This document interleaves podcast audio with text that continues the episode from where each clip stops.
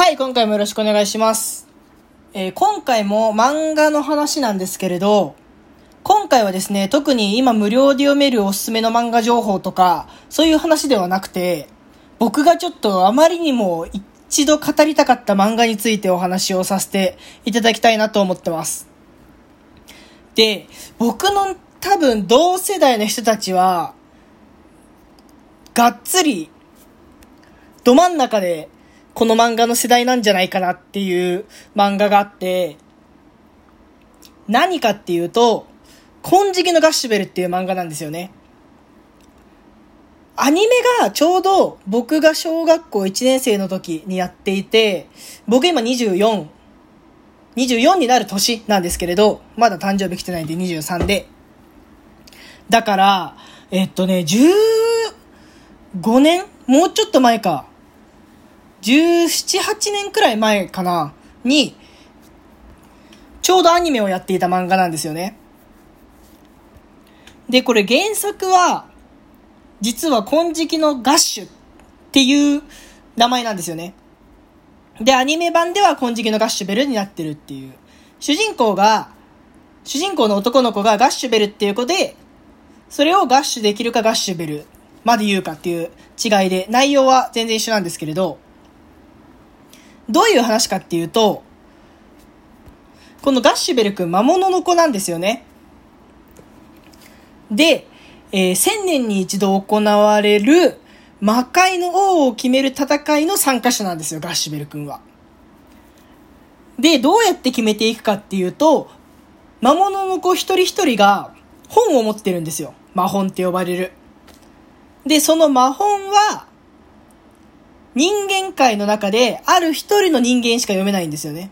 それぞれの魔物。だから100人の魔物の子に対して100人のパートナーの人間がいるんですよ。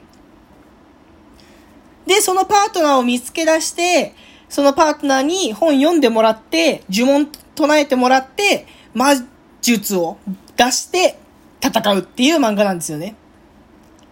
で、なんか感情が動いたりとか、なんかきっかけがあったりすると、使える術が増えていくっていう漫画だったんですよね。設定としては結構王道な少年漫画で、もう、こういう中二心をくすぐられる設定のやつは本当に小学生には盛り上がるんですよね。自分がパートナーだったら何色の本持ってるだろうとか、どんな呪文唱えるだろうとか、めちゃめちゃ考えてましたね、小学生の頃。で、なんか自由帳に、あのー呪文の名前書いたりしてね。で、それ自由帳を魔本みたいにして、友達と戦ったりとかしてましたね。これやったことある人多分結構いるんじゃないかな僕の同じ世代だったら。で、このガッシュベルの面白かったところは、結構、全体悪にならないことがあるんですよ、ガッシュベルの話の中で。だって、100人の中から1人を決めないといけないわけですから、まあ言ってしまえば自分以外全員倒さないといけないんですよね。で、結構少年漫画とかであるのが全体悪で、で、善に主人公と主人公の仲間何人かがいて悪を倒すみたいなのはあるんですけど、ガッシュベルの場合は結構、全体悪っていう場面もありつつ、全体善というか、正義対正義みたいな戦いがあって、それが面白いんですよね。で、己の正義をかけて戦うので、本当に感動的なシーンがいくつもあって、またね、名シーンだけを語る回とかをやりたいくらい、様々なキャラクターの様々な名シーンがあるんですよね。あともう一個面白いのは、ガッシュベルって作品の中でめちゃめちゃ人が成長するんですよね。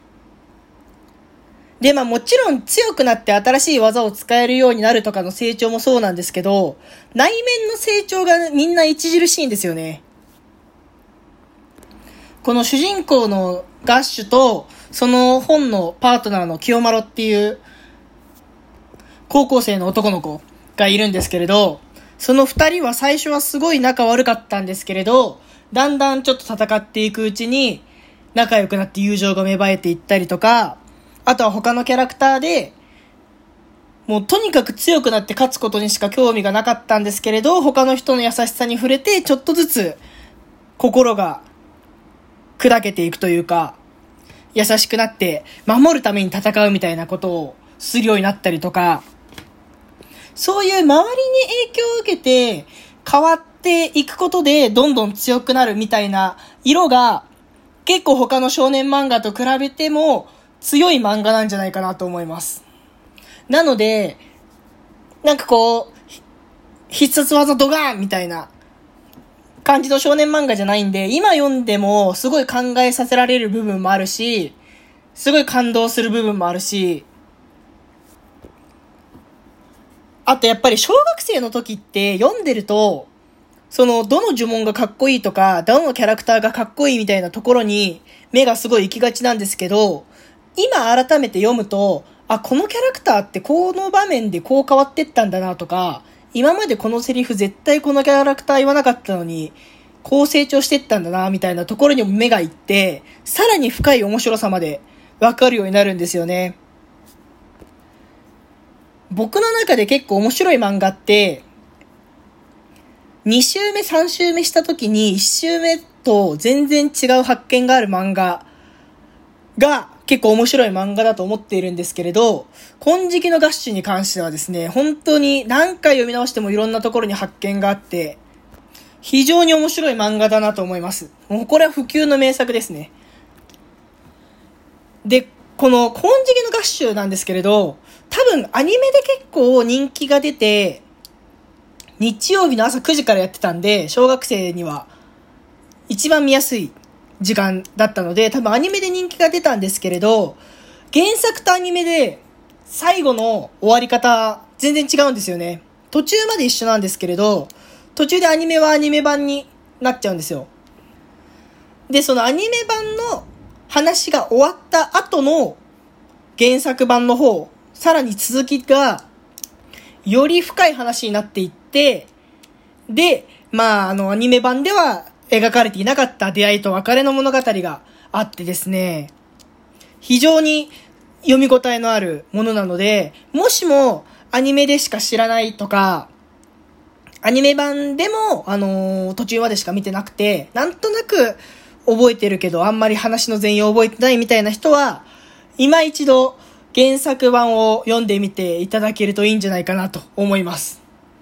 っていうか一度読んでみてほしいですね。大人も学べる少年漫画です、本当に。またもしもどっかで無料で読めるみたいな情報があったらぜひ発信させていただきたいなと思います。はい、そんな感じで本日はですね、僕の同世代がおそらく触れたであろう金色のガッシュベルという漫画についてお話をさせていただきました。非常に面白い漫画なので、ぜひ一度読んでみていただけたらなと思います。はい、そんな感じで本日は終わらせていただきたいと思います。もしよければ、リアクションとフォローの方をお願いいたします。それではまた次回以降もよろしくお願いいたします。バイバイ。